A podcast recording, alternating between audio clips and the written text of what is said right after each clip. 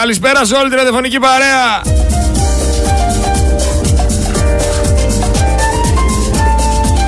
Λοιπόν φίλοι μου, σήμερα έχω ετοιμάσει κάποια ηχητικά. Δεύτερη ώρα θα έχουμε μαζί μας τη φίλη μου την Πόπη τη Μέγαρη, την εξαιρετική αυτή ψυχολόγο.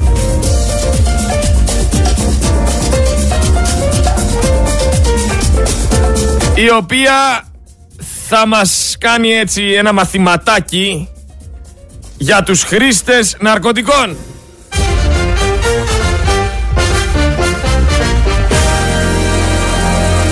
Θα μας εξηγήσει κάποια πραγματάκια. Τα περισσότερα φυσικά θα τα συζητήσουμε μαζί. Εγώ θα πάρω το ρόλο του παρουσιαστή. Δεν θέλω να μπλέκω τα επαγγέλματα στο μικρόφωνο. Θα μας τα πει όλα υπόπη τη δεύτερη ώρα, παιδιά. Πώς μπορούν να τα αποφύγουν, τι ακριβώς συμβαίνει, γιατί είναι αποκλεισμένοι από την κοινωνία. Πόσο δύσκολο είναι να ξεφύγουν από αυτά. Και φυσικά τι ακριβώς συμβαίνει σε αυτό το κράτος και υπάρχουν παντού. Πάμε τώρα όμως λίγο να δούμε τι συμβαίνει. Πρώην ποδοσφαιριστής λέει είχε τεθεί υπό παρακολούθηση ο οποίος όπως αναφέρεται από τις ίδιες τις αρχές ήταν επικεφαλής της ομάδας των συλληφθέντων της εγκληματικής οργάνωσης. Πρώην ποδοσφαιριστής. Τους πιάσανε με 67 κιλά κοκαίνης τα οποία όλος τυχαίως κατασχέθηκαν στον Πειραιά.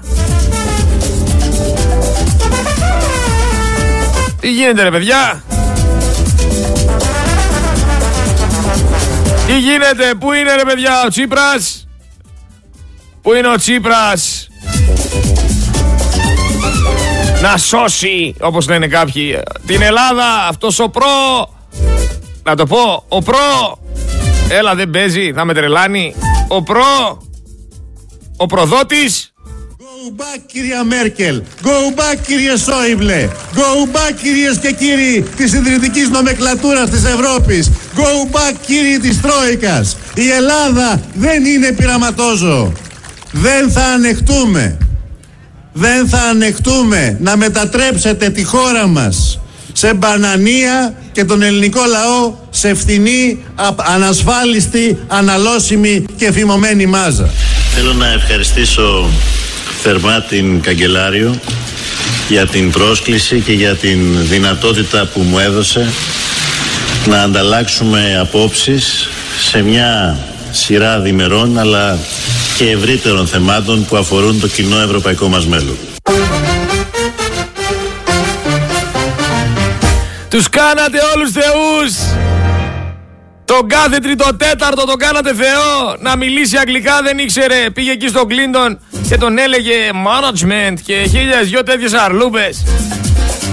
Όλοι αυτοί οι άνθρωποι που κάναν ό,τι κάναν για το μακεδονικό θα έχουν επιπτώσεις. Θα τους καλέσει κανένας. Για ανάκριση, για ποιο λόγο πουλήσανε τη Μακεδονία. Θα τους ρωτήσει κανένας ή περνάει πέραση στον Τούκου κι αυτό. Δεν συνέβη τίποτα μωρέ. Δεν πάνε να λένε και να ξελέν. Δεν συνέβη τίποτα. Το ακαταδίωκτο έχουν έτσι κι αλλιώς. Ψέματα σας λένε μέσα στα μούτρα σας και τους ξαναβγάζετε πρωθυπουργούς. Και δεν τα κατεβάζω το μυαλό μου αυτά. Γιατί και ο Μητσοτάκης σας έλεγε για το μακεδονικό. Μην ξεχνιέστε. Η εντολή Νέα Δημοκρατία έδωσε τη μεγάλη μάχη. Ανέδειξε την αλήθεια για το εθνικό θέμα, αλλά και το πραγματικό πρόσωπο κάθε κόμματος και κάθε βουλευτή. Προσωπικά μίλησα με ειλικρίνεια για τις μεγάλες δυσκολίες που έρχονται από την εφαρμογή της συμφωνίας. Δεσμεύτηκα όμως ότι θα μείνω σταθερός στο εθνικό καθήκον. Το δικαίωμα της Ελλάδος για βέτο στην ένταξη των Σκοπίων στην Ευρωπαϊκή Ένωση δεν πρόκειται να το απεμπολίσω. Το δικαίωμα της Ελλάδος για βέτο στην ένταξη των Σκοπίων στην Ευρωπαϊκή Ένωση δεν πρόκειται να το απεμπολίσω είναι μια ευκαιρία να επανεκκινήσουμε αυτή την διαδικασία με ακόμα μεγαλύτερη ένταση. Απαραίτητη προπόθεση για να συμβεί αυτό είναι να λυθεί επιτέλους η διαφωνία μεταξύ Σόφιας και Σκοπίων έτσι ώστε να ξεκινήσουν και επίσημα οι διαπραγματεύσεις μεταξύ Βόρειας Μακεδονίας και Αλβανίας σχετικά με την ενταξιακή του διαδικασία.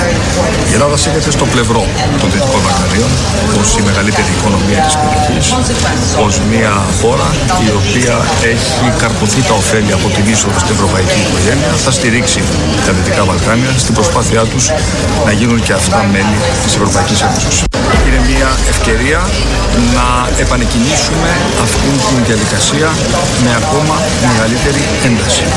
Απαραίτητη προπόθεση για να συμβεί αυτό για να λυθεί επιτέλους η διαφωνία μεταξύ Σόφιας και Σκοπίων έτσι ώστε να ξεκινήσουν και επίσημα οι διαπραγματεύσεις μεταξύ Βόρειας Μακεδονίας και Αλβανίας σχετικά με την ενταξιακή τη διαδικασία. Η Ελλάδα σήκεται στο πλευρό των Δυτικών Βαλκανίων. Να αλλάξετε το Σκοπιανό με τις μειώσεις των συντάξεων. Ανταλλάξατε ένα μέτρο που δεν θα έπρεπε να έχετε ψηφίσει με μια μείζωνα εθνική υποχώρηση. Αυτούς ψηφίζετε βρε, αφού ξεχνάτε, αφού έχετε κοντή μνήμη. Δεν θυμάστε τι συμβαίνει και άμα συμβεί κάτι, επειδή έχετε μάθει με τα κινητά να δέχεστε πάρα πολλές πληροφορίες, έχετε μάθει με τα κινητά να σκρολάρετε γρήγορα, να βλέπετε γρήγορα διαφορετικά βιντεάκια και ε, μάθατε και να βαριέστε εύκολα. Θα ασχολούμαστε τώρα με το μακεδονικό και με το ότι ξεπούλησαν τη Μακεδονία, Βαρέ, βαρέθηκε ο νεοέλληνας. Βαρέθηκε. Θέλει να ασχοληθεί με άλλα πράγματα. Το προσπέρασε αυτό. Φυσικά δεν προσπέρασε μόνο αυτό. Προσπέρασε και άλλα πράγματα. Και με ενοχλεί πολύ και βάζω αυτά τα ηχητικά για να σας υπενθυμίσω ότι κάποιοι άνθρωποι που σήμερα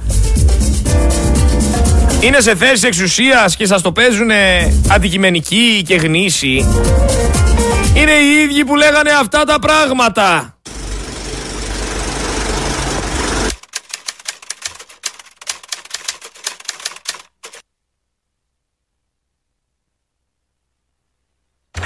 Και επειδή ζούμε στην εποχή του λαϊκισμού, ο οποίος δεν ξέρει πού θα σου έρθει. Χθες, ας πούμε, πήρε τη μορφή ενός βαθύπλου του γόνου του πολιτικού μας συστήματος. Ο οποίος βρήκε το, τη λύση του δημοσιονομικού προβλήματος της χώρας στη βουλευτική αποζημίωση και στα δίθεν προνόμια των βουλευτών. Βεβαίως, εάν είσαι βαθύπλουτος γόνος, μπορείς να έχεις πολλές φιλοσοφικές ανησυχίες. Προφανώ ανήκεις στην κατηγορία εκείνων που δεν χρειάζεται να εργάζονται ποτέ στη ζωή τους, άρα δεν έχεις καμία ανάγκη για οτιδήποτε όσον αφορά τη λύση των πραγματικών προβλημάτων της ζωής. Μια τέτοιου τύπου συζήτηση θα έχει εξαιρετικό ενδιαφέρον για να λύσουμε πράγματι τα δημοσιονομικά προβλήματα της χώρας και να δώσουμε πράγματι λύσεις στο σταυροδρόμι στο οποίο βρισκόμαστε, όχι λύσεις λαϊκίστικες τύπου Κυριάκου Μητσοτάκη, αλλά λύσεις πραγματικές. Ευχαριστώ πάρα πολύ. Τα ξεχνάτε αυτά. Ξεχνάτε τι έλεγε ο Άδωνης. Ο Άδωνης ο οποίος μιας και μιλάει για λύσεις, έχει και λύσεις. Ακούστε εδώ μια λύση που δίνει ο Άδωνης ο Γεωργιάδης. Ακούστε. Όλα όσα... Ακούστε εδώ μια λύση, γιατί το πάνι είναι στο πρόβλημα να βρεις τη λύση. Μου έκλεισα έλα, έλα, έλα. Ξανά σε θέλω, ξανά, εδώ να σε ακούσουνε. Δεν θέλω κανένα να ανησυχεί. Όλα όσα καταστράφηκαν, όλα τα φτιάξουμε. Εγώ για τον εαυτό μου και την οικογένειά μου έκλεισα ήδη διακοπές στη Ρόδο. Και τη Ρόδο θα τη στηρίξουμε. Δεν αφήσουμε τη Ρόδο να πάθει ζημιά πραγματική από αυτή την πυρκαγιά.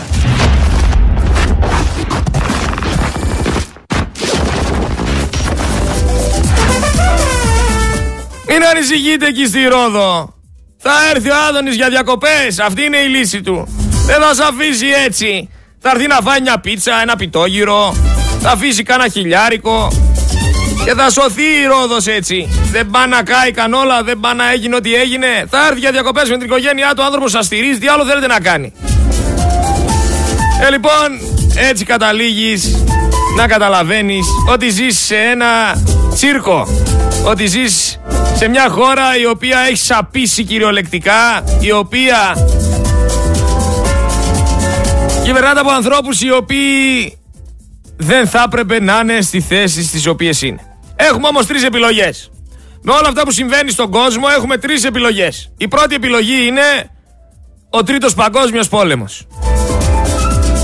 Η δεύτερη επιλογή είναι η ατζέντα του 2030. Και η τρίτη επιλογή είναι να έχουμε επίθεση Ισλαμιστών και σφαγές παντού. Διαλέξτε και πάρτε.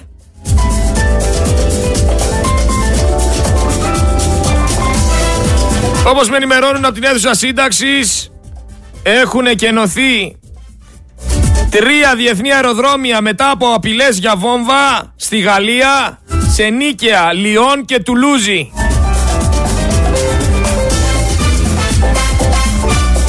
Και σιγά σιγά από ό,τι φαίνεται ξεκινάει το κακό. Αδειάζουν λέει τώρα, τα βλέπει τα αεροδρόμια η Δέσποινα μέσα. Έχουμε, έχουμε πρόβλημα. Φυσικά ο πόλεμος Ισραήλ-Χαμάς δεν έχει τελειώσει, αν και εντείνονται οι διπλωματικές προσπάθειες. Πάμε να δούμε λίγο τι ακριβώς λένε οι παγκόσμιοι ηγέτες.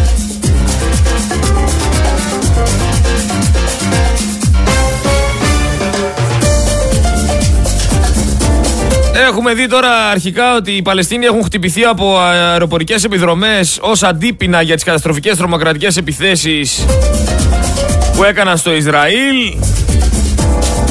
Ήδη έχουν χάσει τη ζωή τους περίπου στους 2.670 άνθρωποι. Έχουμε, έχουμε σοβαρό πρόβλημα εκεί πέρα. Βομβαρδίσανε και ένα νοσοκομείο, πήγε τώρα μισοί λένε ότι το έκανε αυτός, άλλοι λένε το έκανε ο άλλος.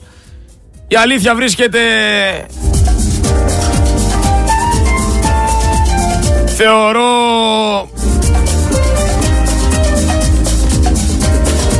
φαμένη θαμένη. Αν και εγώ προσωπική μου άποψη είναι ότι ξέρω, όχι ξέρω, θεωρώ κι εγώ, δεν μπορώ να ξέρω κάτι, θεωρώ κι εγώ ότι ξέρω ποιος ακριβώς το έκανε και θα σας πω γιατί το θεωρώ σε λίγο αυτό. Πάμε πρώτα να δούμε λίγο τι ακριβώς λέει η Ορδανία.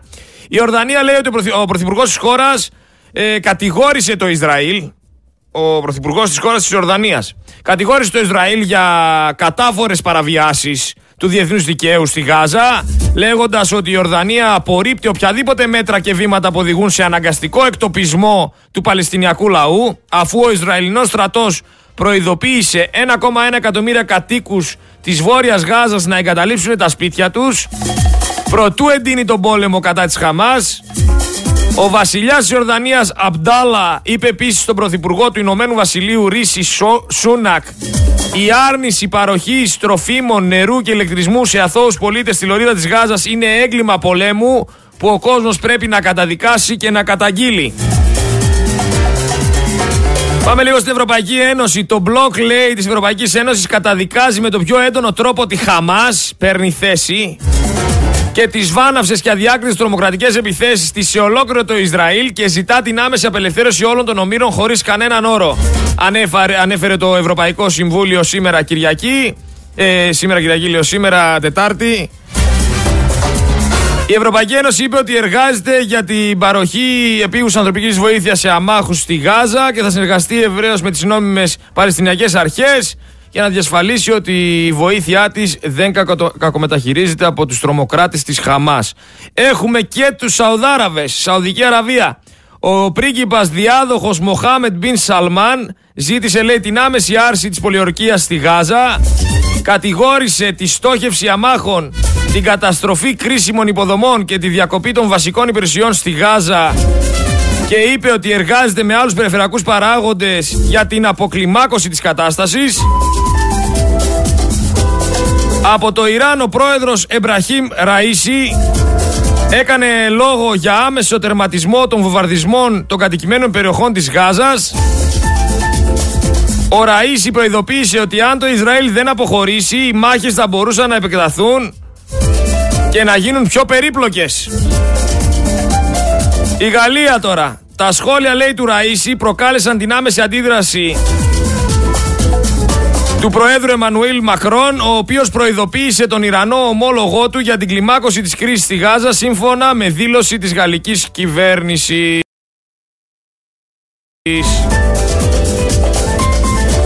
Έχουμε και τις Ηνωμένες Πολιτείες όμως. Ο Υπουργός Εξωτερικών τον είπα Άντωνι Μπλίνκεν έχει εμπλακεί σε διπλωματικές προσπάθειες. Συνάντησε διάφορους περιφερειακούς ηγέτες όπως εκείνους της Σαουδικής Αραβίας, του Μπαχρέιν, των Ηνωμένων Αραβικών Εμμυράτων. Και πάει λέγοντας οι ΙΠΑ λέει έχουν δεσμευτεί για σταθερή υποστήριξη στο Ισραήλ δηλώνοντας επανειλημμένα ότι διεξάγει νόμιμες επιχειρήσεις ασφαλείας Ωστόσο, προέτρεψε επίσης το Ισραήλ να μετριάσει τις επιπτώσεις του άμαχου της Γάζας και να αποτρέψει την επέκταση του πολέμου. Ξεχωριστά, λέει, ανώτατοι αξιωματούχοι εθνικής ασφάλειας πραγματοποίησαν συναντήσεις με ηγέτες της αραβικής και μουσουλμανικής αμερικανικής κοινότητας στη ΣΥΠΑ. Και βλέπουμε ότι έχουμε, έχουμε, έχουμε παγκόσμια αναστάτωση.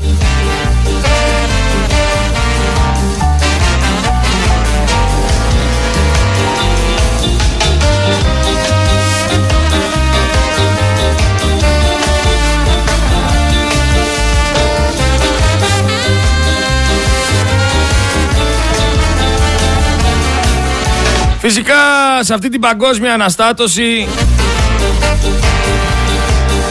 από πίσω κρύβονται και πάρα πολλά συμφέροντα. Ο καθένας διαλέγει στρατόπεδο όχι με το τι ακριβώς συμβαίνει και το ποιος έχει δίκιο και το ποιος έκανε ό,τι έκανε και φταίει ή δεν φταίει αλλά στηρίζουν αυτούς από τους οποίους έχουν κάτι να κερδίσουν. Εμείς εδώ πέρα δεν έχουμε να κερδίσουμε τίποτα από κανέναν, γι' αυτό και είμαστε αντικειμενικοί και πάμε κατευθείαν να δούμε τι ακριβώς συμβαίνει. Εμβαθύνουμε, βλέπουμε ότι έχουμε τώρα δύο χώρες, την Παλαιστίνη και το Ισραήλ. Από τη μεριά της Παλαιστίνη θεωρεί και λέει ότι είμαστε αδικημένοι ότι το Ισραήλ χρόνια τώρα μας κακομεταχειρίζεται, μας σκοτώνει, μας δολοφονεί, θέλει να μας αφανίσει. Ισχυρίζονται αυτοί της Χαμάς τώρα, δεν μιλάω για τον Παλαιστινιακό λαό, για, αυτοί, για τους ανθρώπους της Χαμάς ότι δεν υπάρχει Ισραηλινό κράτος και ότι δεν το αποδέχονται και ότι έχουν στόχο να το καταστρέψουν γιατί θεωρούν ότι αυτό το Ισραηλινό κράτος τους έφτασε εκεί που τους έφτασε. Απ' την άλλη έχουμε το Ισραήλ το οποίο είναι αρκετά ισχυρό ένα κράτος Εβραίων το οποίο θέλει να περάσει στον κόσμο ότι αυτή η επίθεση των Παλαιστίνιων ήταν κάτι σαν χτύπημα κάτω από τη μέση. Και αυτό δεν μπορεί να το ανεχτεί. Θα προστατέψει τους πολίτες της και κάνει ό,τι κάνει. Εγώ έχω να σας πω κάτι. Για μένα είναι τραγικό το γεγονός ότι χτυπήσανε νοσοκομείο. Είναι τραγικό. Μην κοροϊδευόμαστε παιδιά. Νοσοκο... Και το ότι ρίξανε εκείνες τις βόμβες λευκού... λευκού φόσφορου.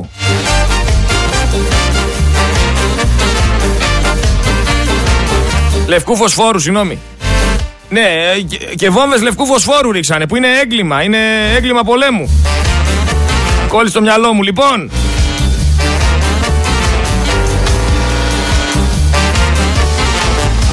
Πέρα από τα ψέματα που διακινεί όποιος τα διακινεί, πρέπει να βάλουμε λίγο κάτω τα πράγματα και να δούμε. Γιατί λένε ότι οι, Ισρα... οι Ισραηλοί λένε ότι αυτοί δεν βομβάρδισαν το νοσοκομείο, ότι το κάνανε οι Παλαιστίνοι. Φυσικά στο 2023 ζούμε και πολύ καλά είπε η Ζαχάροβα να δούμε από δορυφόρο από πού έφυγε ο πύραυλος και να τελειώνουμε. Αλλά, άντε δεν το βομβάρδισαν αυτοί το νοσοκομείο.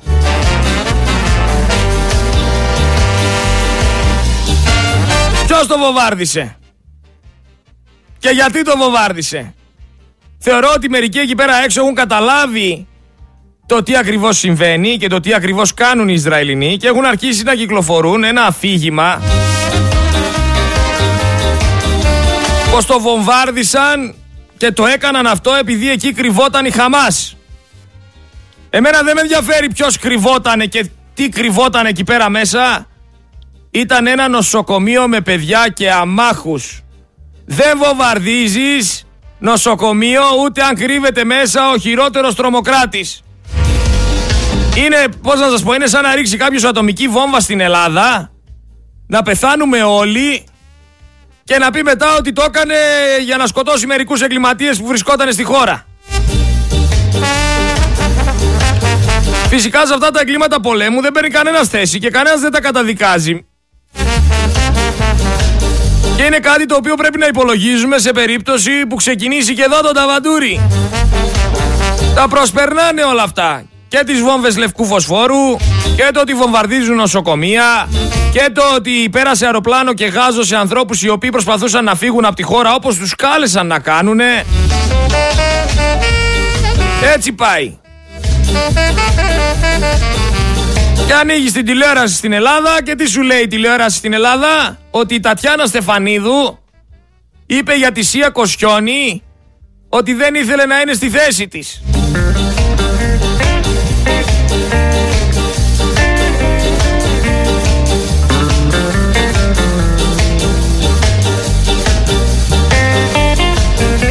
Ξέρω αν το έχετε καταλάβει.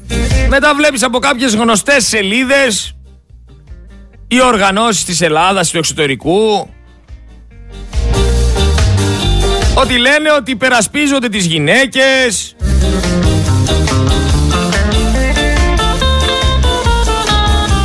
και ότι είναι υπέρ των δικαιωμάτων αλλά κανένας δεν αναφέρει το τι περνάνε αυτές οι κοπέλες οι οποίες πήγαν εκεί σε ένα φεστιβάλ στο Ισραήλ και τελικά βρέθηκαν να βιάζονται από Παλαιστίνιους. Ποιο είναι τελικά το πραγματικό κίνητρό τους; Όλων αυτών. Οι οποίοι άμα σήμερα βγω εγώ και πω ότι ένας ομοφιλόφιλος, παράδειγμα φέρνω, για μένα δεν είναι φυσιολογικός, θα πέσουν να με φάνε. Κι όμως για τα δικαιώματα στη Μέση Ανατολή δεν μιλάνε. Δεν λένε τίποτα. Εκεί δεν έχουν δικαιώματα. Γιατί δεν τρέχετε; Να βγαίνετε στο Gay Pride γυμνή, ξέρετε, και να κάνετε πορείες. Να πάτε να βοηθήσετε όμως δεν μπορείτε. Γιατί η πορεία αυτό το ρόλο έχει στην τελική. Να δείξεις ότι κάτι κάνεις που στην ουσία δεν κάνεις τίποτα. Τι κατάφεραν δηλαδή όλοι αυτοί που κάνανε πορεία για τους Παλαιστίνιους και λένε με ταμπέλες ότι τους στηρίζουνε; Τι άλλαξε; Άλλαξε τίποτα που κατέβηκαν 100.000, 200.000 στον δρόμο με ταμπέλες. Υποστηρίζουμε την Παλαιστίνη. Σε όλο τον κόσμο έγιναν πορείες. Άλλαξε κάτι; Ή απλά δηλώσανε και αυτοί ότι υπάρχουνε;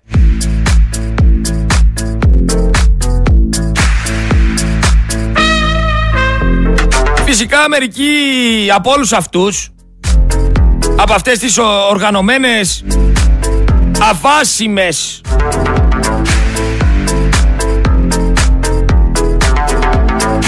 οργανώσεις αλλά και σελίδες οι οποίοι πολλές φορές λειτουργούν εκδικητικά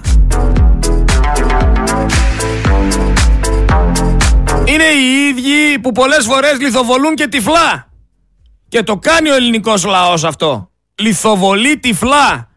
Κάτι άκουσε, κάτι του είπανε, κάτι έμαθε από, το, από έναν φίλο από το χωριό, κάτι διάβασε σε μια σελίδα η οποία είναι ενός ανθρώπου συστημικού ή κάποιας κυβέρνησης ή κάποιου κόμματος. Ή έχει κάποια προηγούμενα με κάποιον άλλον. Και λιθοβολεί τυφλά. Δεν σε ξέρει και λέει τα χειρότερα και λέει ότι ξέρει τα πάντα για σένα. Εγώ σας το φέρνω σαν παράδειγμα τον εαυτό μου πάντα για να μην το πάω αλλού. Εμένα με έχουν πει μέχρι στιγμής ότι είμαι φασίστας, ότι είμαι αναρχικός, ότι θα κατέβαινα για βουλευτή σε αυτές τις εκλογές.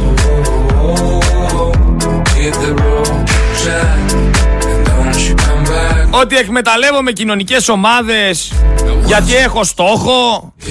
Έχουνε πει και τι δεν έχουνε πει. Έχω ακούσει από άλλον να λέει ότι ξέρει τα πάντα για μένα και εγώ δεν τον έχω δει ποτέ αυτόν τον άνθρωπο. Έχει πει ότι είμαστε φίλοι, ότι βγαίναμε για καφέδες και δεν έχουμε πάει ποτέ για καφέ. Δεν τον ξέρω καν. Μου τον δείξαν σε φωτογραφία και λέω ποιος είναι αυτός, ρε. Καλά, δεν το ξέρεις, αφού μας είπε ότι πηγαίνατε για καφέδες. Για να καταλάβεις τώρα γιατί παράνοια μιλάμε. Λιθοβολούν λοιπόν τυφλά. Λιθοβολούν τυφλά όμως. Γιατί θέλουν κάτι να καταφέρουνε. Θέλουν να σε μηδενίσουνε. Θέλουν να διαμορφώσουν το προφίλ σου. Θέλουν να σκοτώσουν το χαρακτήρα σου. Θέλουν να σε τραβήξουν μαζί τους στον πάτο. Δεν, δεν μπορούν να ανεχτούν το ότι κάποιος βγαίνει μπροστά και λέει την αλήθεια. Δεν θέλουνε. Έτσι είναι ο νέο Έλληνας. Άμα δει κάποιον να φεύγει μπροστά του, να περπατάει πιο γρήγορα, να πάει να καταφέρει κάτι, θα τον πετάξει πέτρες, να γυρίσει πίσω. Μη τυχόν και καταφέρει περισσότερα πράγματα από αυτόν στη ζωή του.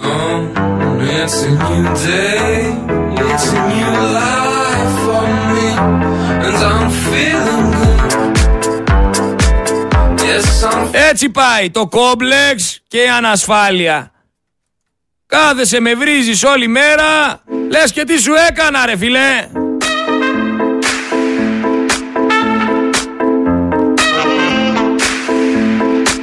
Έχω για παράδειγμα εδώ τώρα έναν χαλβά στο YouTube. Ξύπνησε μία η ώρα, μία και δέκα, μπήκε να δει το live μου στο YouTube και κάθεται και με γράφει τις βλακίες του. Και πρέπει εγώ να τον ανεχτώ. Πρέπει εγώ να κάτσω να του απαντέ, με κάνει και ερωτήσεις. Γράφει. Πες τα ψυχολόγια μεγάλε.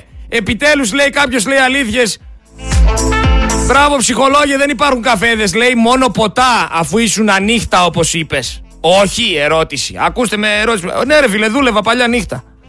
Δούλευα, έβγαζα μεροκάματο παλιά. Τι να κάνουμε δηλαδή. Σε ενοχλεί και αυτό! Και αυτό σε ενοχλεί! Το ότι δουλεύαμε νύχτα, πόσοι άνθρωποι δουλεύουν νύχτα; Ξέρεις, δεν ξέρεις γιατί ξυπνάς μία μισή ώρα. Και πληκτρολογείς σε ένα κανάλι και βρίζεις. Κάτσε εκεί πέρα και άκου αυτά που έχω να σε πω. Σταμάτα να είσαι ανθρωποφάγος. Σταμάτα να πετάς πέτρες τυφλά. Όπου να είναι. Τι σου έχω κάνει δηλαδή και κάθεσαι και με βρεις. Για εξήγησέ μου. Το ότι κάθομαι εδώ πέρα καθημερινά τρεις ώρες χωρίς να με πληρώνει κανένας. Και σου λέω ό,τι γίνεται και ό,τι θεωρώ ότι γίνεται με συνεργάτες, με καλεσμένους και όχι μόνο εγώ και όλη η ομάδα του Focus FM 103,6. Τι σε ενοχλεί δηλαδή από όλα αυτά. Αυτά τα νευράκια που έχεις. Αυτό εδώ πέρα... Αυτή είναι εδώ πέρα τη χολή που θες να βγάλεις. Όχι δεν κάνει κριτική. Βγάζει χολή. Άμα θες να βγάλεις χολή, έχεις τόσους ανθρώπους που σε έχουν κατακλέψει καθημερινά. Σε κατακλέβουν καθημερινά, σε έχουν κατακλέψει όλη τη ζωή. Να σου πω ονόματα θέλεις. Ε, την κυβέρνηση μόνο να πάρεις θα βρεις 50 ονόματα. Εκεί δεν βγάζεις σχολή. Εκεί κάνεις αβαβά. Εκεί το βουλώνεις στο στοματάκι σου και δεν το παίζεις μάγκας. Ξέρεις γιατί δεν το παίζεις μάγκας εκεί; Γιατί θεωρείς ότι δεν σε παίρνει.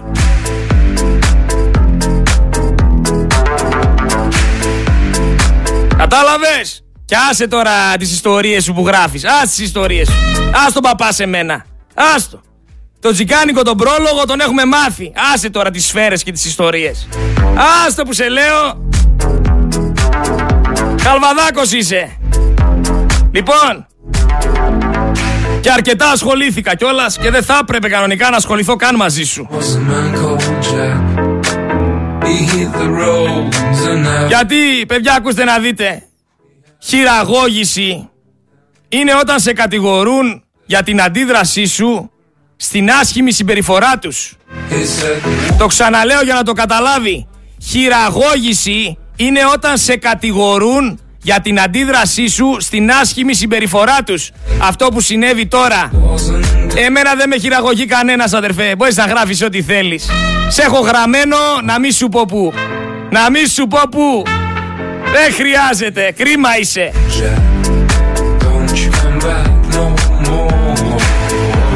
Να ρωτήσω την Τούνη θέλω επίσης άμα απάντησε τελικά το ποιος κέρδισε τον τρίτο παγκόσμιο πόλεμο. Επίσης θέλω να μου απαντήσει κάποιος εκεί πέρα έξω γιατί ο πρώην δήμαρχος Ναυπλίου δεν βγήκε. Γιατί, γιατί πήγε απλά και έκανε ό,τι έκανε. Για τον πόλεμο Παλαιστίνη-Ισραήλ, γιατί βλέπω πολλά μηνυματάκια που με στέλνετε και με ρωτάτε τι ακριβώς συμβαίνει και με ποιον είμαι, εγώ είμαι με τα αθώα θύματα. Οι κυβερνήσεις που αποφασίζουν να πάρουν κάποιες αποφάσεις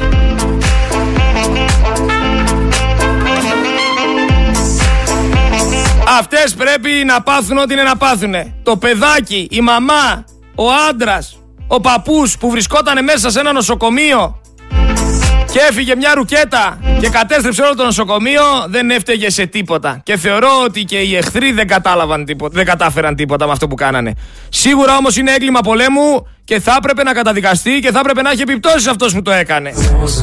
Όποιος κι αν ήταν αυτός που το έκανε. Και μπορούν πολύ εύκολα να μάθουν ποιος το έκανε, γιατί ξαναλέω έχουμε 2023 και υπάρχουν δορυφόροι.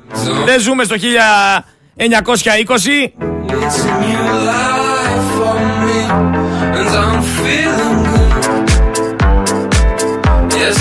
Λοιπόν, επίσης έχω να πω σε κάτι μπουρδάκιδες, γιατί μπουρδάκης είσαι, που κάθεσαι και ονομάζεις τον Focus FM ακροδεξιό και πάει λέγοντας, είσαι μπουρδάκης και δεν έχεις και εσύ τι να κάνεις και ασχολείσαι όλη μέρα με τον Focus FM 103,6.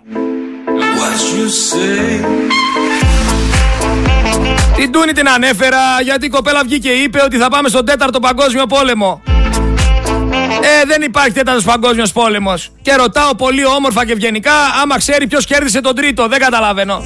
Τι το κακό είπα. Μπουρδάκι, ασχολήσου ρε αδερφέ με τίποτα άλλο. Φτάνει ρε φίλε. Όλο σου το προφίλ ασχολείται με το Focus FM 103,6. Δηλαδή όλη μέρα δεν έχεις κάτι άλλο να κάνεις. Να βρίζεις τον Focus FM 103. Τι σε πονάει; Σε πονάει το ότι υπάρχει ένα ραδιόφωνο που λέει την αλήθεια; Σε πονάει ότι υπάρχει ένα ραδιόφωνο που δίνει ελεύθερο βήμα στον καθένα να βγει να μιλήσει. Και είμαι σίγουρος ότι άμα σε κάνουμε μια πρόταση να βγεις στον αέρα θα βγεις κατευθείαν. Οπότε άσε και εσύ τον παπά σου, ασχολήσου με κάτι άλλο, φτάνει τόσο. Μπορείς επίσης να ασχοληθείς με το πώς να, θα, θα μπορέσει κάποιος να σταματήσει το παθητικό κάπνισμα. Είσαι και ειδικό σε αυτό. Δεν μπορώ όμως να βλέπω άλλο αυτή την κατάσταση. Δεν ήμουνα εγώ, δεν έκανα εγώ. Ξέρετε, τα ίδια λέει και ο ψεύτης στον κουφό. Υπάρχει μια παροιμία. Είπε λέει ο ψεύτης στον κουφό και τότε ο τυφλός αναφώνησε. Εγώ τα είδα όλα. Ε, σε αυτή τη χώρα οι τυφλοί μπορούν να πούν ότι τα έχουν δει όλα. Μόνο αυτό έμεινε να ζήσουμε.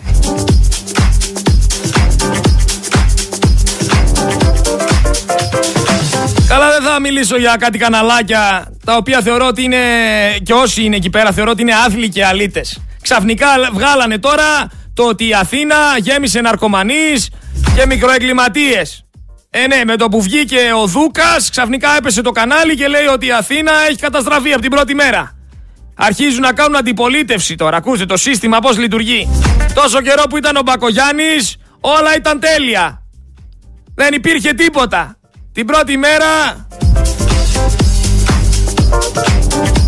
βγήκε τώρα ο Δούκας και άρχισαν. Ναρκωμανείς υπάρχουν, μικροεγκληματίες υπάρχουν, το ένα υπάρχει, το άλλο υπάρχει. Και για τον Δούκα θα πω φυσικά το ότι μέχρι στιγμής το μόνο καλό που έχω ακούσει είναι ότι είναι καθηγητής και ότι μπορεί να κάνει κάποια μελέτη σχετική για να φτιάξει την Αθήνα. Θα το δούμε στην πράξη. Γιατί οι άνθρωποι δεν κρίνονται από το, από το τι έχουν σπουδάσει ή άμα είναι μορφωμένοι ή άμα τα λένε καλά. Κρίνονται από τις πράξεις τους. Για να δούμε λοιπόν τι θα κάνει αυτή την τετραετία ο Δούκας για να βγάλουμε πόρισμα και για να μπορέσουμε να έχουμε άποψη. Όπως και να έχει όμως, καιρό τα λέω εγώ εδώ πέρα, 700.000 Έλληνες δεν έχουν να φάνε. Και πραγματικά είναι τρομακτικά τα στοιχεία από την έρευνα της Ελστάτ. Επιδεινώθηκε η κατάσταση λόγω της ακρίβειας. Μιλάμε για σοκαριστικά στοιχεία για τη χώρα τα οποία αποκαλύπτει αυτή η ελληνική στατιστική αρχή και συγκεκριμένα για την επάρκεια τροφής. 700.000 Έλληνες δεν έχουν να φάνε. Ψάχνουν στα σκουπίδια. Καταλαβαίνετε πόσο μεγάλος είναι ο αριθμός.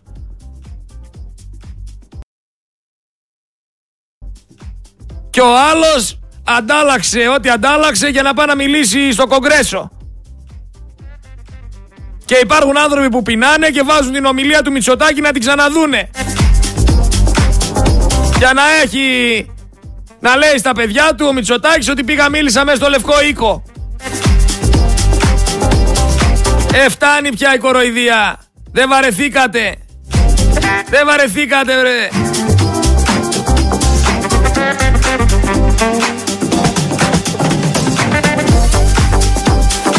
Ζήτησαν πρώτα οι Ισραηλινοί εκεί πέρα να φύγουν όλοι από το βορρά της Γάζας. Μετά χτύπησαν κομβόι και σκότωσαν 70. Κατηγορούν τη Χαμάς και για το χτύπημα και για το δίθεν μπλοκάρισμα της εξόδου. Τώρα σκότωσαν 100 άτομα που βρέθηκαν στη Νότια Γάζα, τα οποία ακολουθούσαν τις οδηγίες εκένωσης.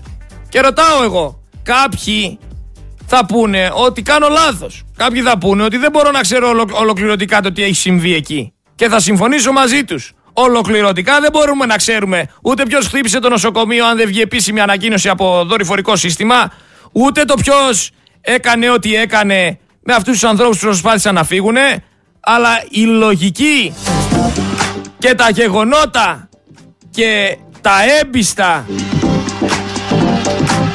οι έμπιστοι πληροφοριοδότες λένε διαφορετικά πράγματα. Και θα σας πω γιατί το λέω αυτό.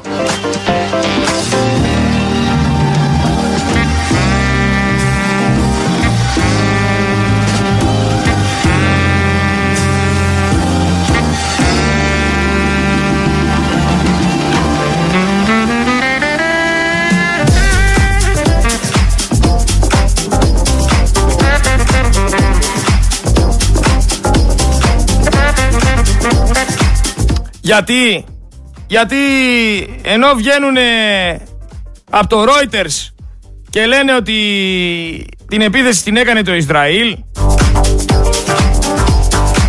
ενώ βγαίνουν οι γιατροί χωρίς σύνορα και μιλάνε για μια τεράστια σφαγή εκατοντάδων αμάχων γιατρών, νοσηλευτών και παιδιών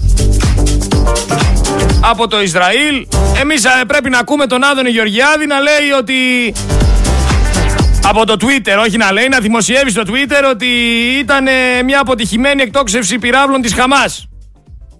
Δηλαδή έχεις τώρα μπροστά σου το Reuters, έχεις τους γιατρούς χωρίς σύνορα και τον Άδωνη. Και ο Έλληνας δεν, δεν πιστεύει κανέναν άλλον παρά μόνο τον Άδωνη. Ε, ποιος σας στέει.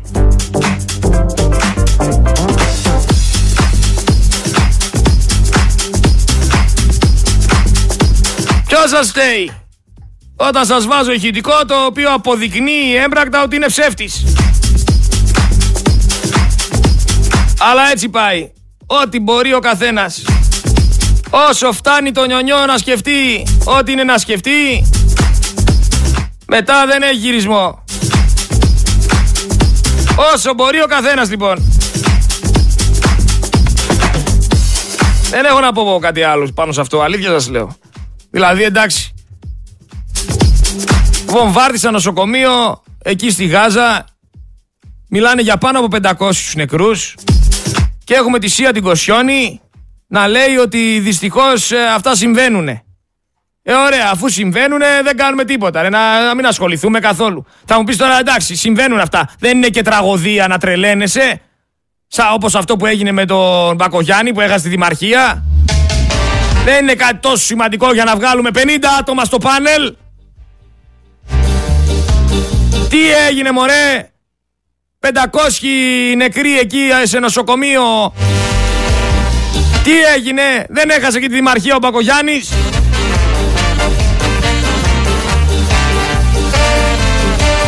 Πολύ σωστά λέει ένας φίλος ότι το, το πρώτο πράγμα που πεθαίνει σε ένα πόλεμο είναι η αλήθεια. Γιατί δεν υπάρχουν έγκυρες πηγές. Συμφωνώ μαζί σου, συμφωνώ. Έχεις δίκιο. Αλλά θεωρώ ότι κάποια πράγματα δεν χρειάζεται να τα ανακαλύψεις. Είναι φως φανάρι. Ξέρετε υπάρχει και ένας πολύ ασφαλής τρόπος για να καταλάβεις ποιος έχει δίκιο και ποιος έχει άδικο σε μια διαμάχη. Ακόμα και σε μια εκλογική αναμέτρηση. Πρέπει να δεις ποιον στηρίζουν οι φιλελέδες. Όποιον στηρίζουν οι φιλελέδες, ο άλλος έχει δίκιο.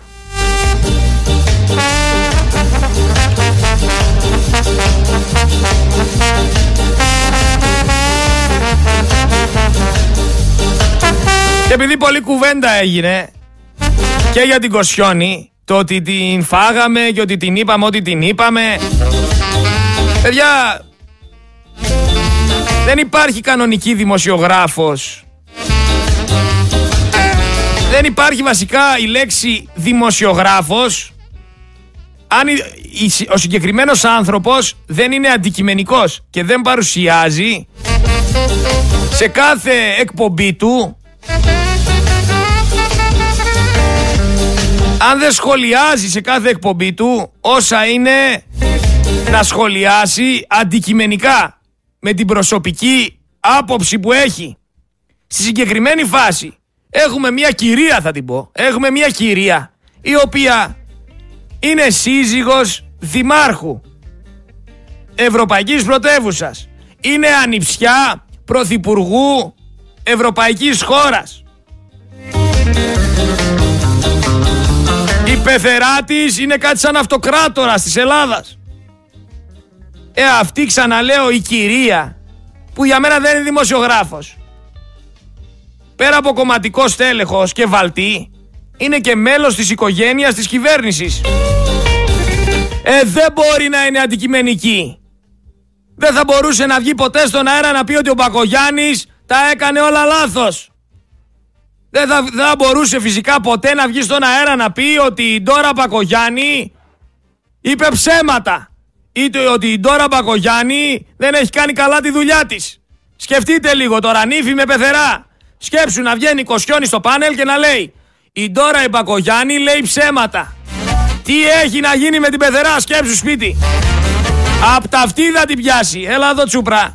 Τι είπες, τι είπες ρε στο πάνελ; Ε, τώρα αυτό, οι οικογενειακές ιστορίες είναι η τηλεόραση και η ενημέρωση του ελληνικού λαού. Δεν είναι οικογενειακή ιστορία. Οπότε τζάμπα το συζητάτε, παιδιά, τζάμπα προσπα... προσπαθείτε να την προστατεύσετε. Να μιλούσαμε για κάποια δημοσιογράφο η οποία εξασκεί το επάγγελμα, ναι. Αλλά τώρα με την ύφη της Δόρας Μπακογιάννη ασχολούμαστε. Ποια θα είναι όμως η επίπτωση; Ποια θα είναι η επίπτωση; Ας την Κοσιόνι και τις Δόρες. Ποια θα είναι η επίπτωση; Γιατί μιλάμε για ένα αποτρόπαιο έγκλημα. Το οποίο συνέβη εκεί στη λωρίδα της Γάζας. Όταν βλέπεις τον Ισραηλινό στρατό κατοχής να βομβαρδίζει ένα από τα μεγαλύτερα νοσοκομεία στη Γάζα και να μιλάμε για 500 νεκρούς, τι περιμένει άλλο η διεθνή κοινότητα και ο πολιτισμένος αυτός δυτικός κόσμος; Για να βγάλει ανακοίνωση για να καταδικάσει μια τέτοια ενέργεια. Πώς λοιπόν θέλετε να πείτε ότι είμαστε με τη σωστή πλευρά της ιστορίας; Όταν βλέπεις ότι η σωστή πλευρά της ιστορίας υποτιθέμενη έχει γονατίσει τους Ισραηλινούς και λένε όλη μέρα ότι έχουν δίκιο οι Ισραηλινοί και ότι όλα τα κάνουν τέλεια και ότι είναι καλύτεροι. Δεν σας φαίνεται περίεργο; Εμένα μου φαίνεται πολύ περίεργο. Κάτι που ήθελα να επισημάνω κιόλας για την Κοσιόνη και θα σταματήσουμε με Κοσιόνη και τώρα. Βγήκε και ο Θάνος ο Πλεύρης, ρε παιδιά. Και έκανε σχόλιο και λέει ειλικρινά η στοχοποίηση που δέχεται η Σία Κοσιόνη επειδή ο σύζυγός της είναι ο Κώστας Μπακογιάννης. Από όλους λέει αυτούς τους προοδευτικούς. Ξεπερνά λέει κάθε μορφή σεξισμού. Και αναρωτιέμαι εγώ και λέω, πέρα από την ύφη της Δώρα, τη γυναίκα του Μπακογιάννη, η οποία λέει ότι είναι δημοσιογράφος και την έχουν εκεί σε ένα πάνελ να, να κάνει και αυτή το κομμάτι της. Γιατί να κάτσω να ακούσω το Θάνο τον Πλεύρη; Γιατί; Ποιος είναι ο Θάνος ο Πλεύρης; Τι IQ έχει ο Θάνος ο Πλεύρης; Τι έχει καταφέρει για την Ελλάδα ο Θάνος ο Πλεύρης; Το πώς βρέθηκε εκεί το ξέρουμε όλοι. Το τι ακριβώς συμβαίνει το ξέρουμε όλοι. Καθόμαστε ασχολούμαστε με το Θάνο τον Πλεύρη. Ρε πλεύρη, ρε αδερφέ, σταυρόλεξο να σε δώσω να, λύ, να λύσεις δεν θα μπορέσεις. Για να μην το πάμε παρακάτω και μιλήσουμε για σουντόκου. Γιατί άμα σε πω για σουντόκου θα κοιτάς το ταβάνι, θα, θα το παίζεις ανήξερος. Για να μην πάμε Νίκο σε κανένα λολάκι. Μην το πούμε, μην το βάλουμε κανένα μπότο πλεύρη. Και είσαι εσύ σαπόρ γιατί ξέρουμε ότι θα λούσετε. Να τα λέμε όλα έτσι. Σκέψου τώρα να τον δεις κάτω με άς. Άστο, κλάμα ο Πλεύρης. Δεν κάνει για παπαδιά.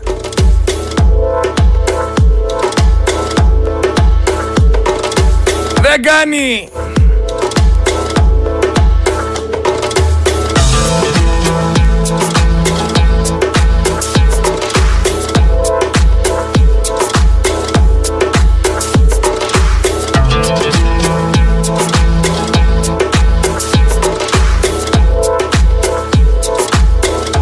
Όμως έχουν μια αρχή και ένα τέλος. Το θέμα είναι αύριο θα είμαστε ή δεν θα είμαστε. Γιατί από ό,τι φαίνεται εδώ πέρα υπάρχει ένα τεράστιο σχέδιο. Ένα τεράστιο σχέδιο αντικατάστασης πληθυσμών. Γιατί αυτοί οι πληθυσμοί από την Μέση Ανατολή θα μεταφερθούν εδώ στη δικιά μας τη χώρα. Μπορεί κάποιοι να θεωρούν ότι είμαστε το, το ευλογημένο κράτος, είμαστε ευλογημένο κράτος, ως προς την τοποθεσία, ως προς την ιστορία. Αλλά μην ξεχνάμε ότι έχουμε καταλήξει να είμαστε 10 εκατομμύρια. Σε άλλες χώρες 10 εκατομμύρια είναι μία πόλη. Και αυτό είναι πολύ σημαντικό την ώρα που έχουμε και υπογεννητικότητα. Τελειώνει το είδος μας. Θα είμαστε είδος προς εξαφάνιση. Καταλάβετε το ήδη είμαστε είδος προς εξαφάνιση. Και η Μέση Ανατολή όχι απλά παράγει κόσμο. Όχι απλά γεννάει. Όλοι έχουν 7 και 8 παιδιά. Και με αυτή τη μεταναστευτική ροή όλοι αυτοί έρχονται εδώ. Δεν έχει να κάνει με ρατσισμούς. Δεν έχει να κάνει με το τι χρώμα είναι ο καθένας. Ή από πού προέρχεται ή σε τι Θεό πιστεύει. Έχει να κάνει με την επιβίωση. Έχει να κάνει με τον αφανισμό. Έχει να κάνει με το ότι δεν θα υπάρχουμε. Και είδατε πόσο εύκολα αλλοιώνεται και η ιστορία. Γιατί κάποιοι λένε ναι αλλά θα υπάρχει ιστορία να αποδεικνύει. Ποια ιστορία; Εδώ πέρα μας λένε ότι τα Σκόπια είναι η Βόρεια Μακεδονία. Εδώ πέρα βγαίνουν οι Σκοπιανοί και λένε ότι ο Μέγας Αλέξανδρος ήταν δικός τους. Που αν πας εκεί πέρα τους περισσότερους τους λένε Βλαδίμηρους.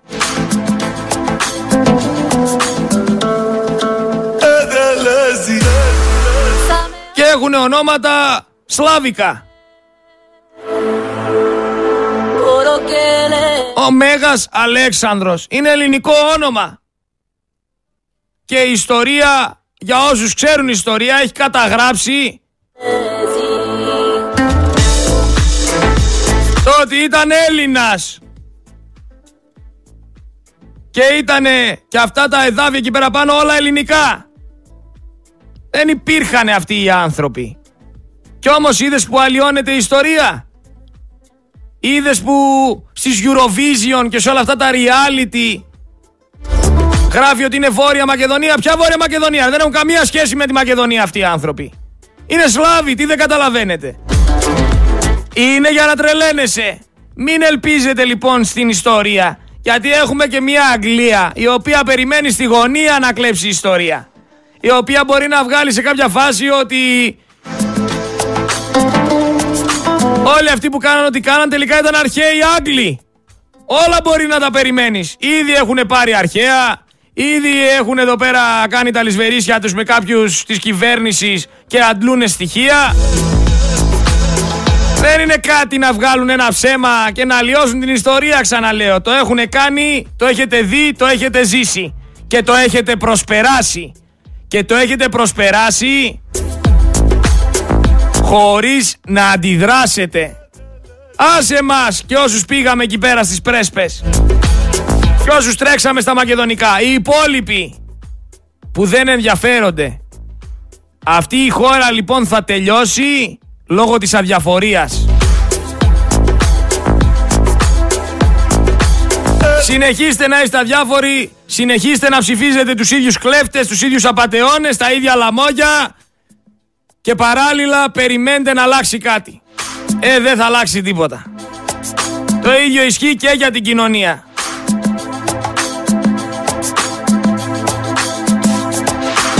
Λοιπόν, θα πάμε σε τραγουδάκι Δελτίο ειδήσεων από, το, από τη Δέσποινα Μποτίτσι και έρχομαι δεύτερη ώρα με τη φίλη μου την ψυχολόγο την Πόπη τη Μέγαρη να αναλύσουμε τι ακριβώς συμβαίνει με τη χρήση ναρκωτικών. Να αναλύσουμε πώς ακριβώς αυτοί οι άνθρωποι προσπαθούν να ανεβούν το γολγοθά τους και τα καταφέρνουνε. Και όταν τα καταφέρνουνε έχουν ακόμα ένα στίγμα και δέχονται απέσιες συμπεριφορές από τον κόσμο ο οποίος τους έχει στη γωνία τιμωρία. Μη φύγει κανένας. Όλα αυτά φυσικά γιατί χθες έγινε μια αναφορά στους τοξικομανείς. Για να σας μάθουμε λίγα γράμματα γιατί εύκολα πετάτε πέτρες και δύσκολα κάθεστε να σκεφτείτε το τι ακριβώς κάνετε και λέτε. Δεν βουτάτε τη γλώσσα στο μυαλό. Κακό πράγμα. Και είστε κατά μιας άσχης. Είστε, βασικά είστε κατά όλων αυτών που φέρονται άσχημα, αλλά την ίδια ώρα φέρεστε κι εσείς άσχημα. Δεν θέλετε να σας κοροϊδεύουνε, αλλά κοροϊδεύετε. Γι' αυτό λέω ότι το καλύτερο δώρο πλέον είναι ένας καθρέφτης. Για να μπορέσει ο καθένας εκεί έξω πρώτα απ' όλα να κοιτάξει το τι κάνει αυτός λάθος.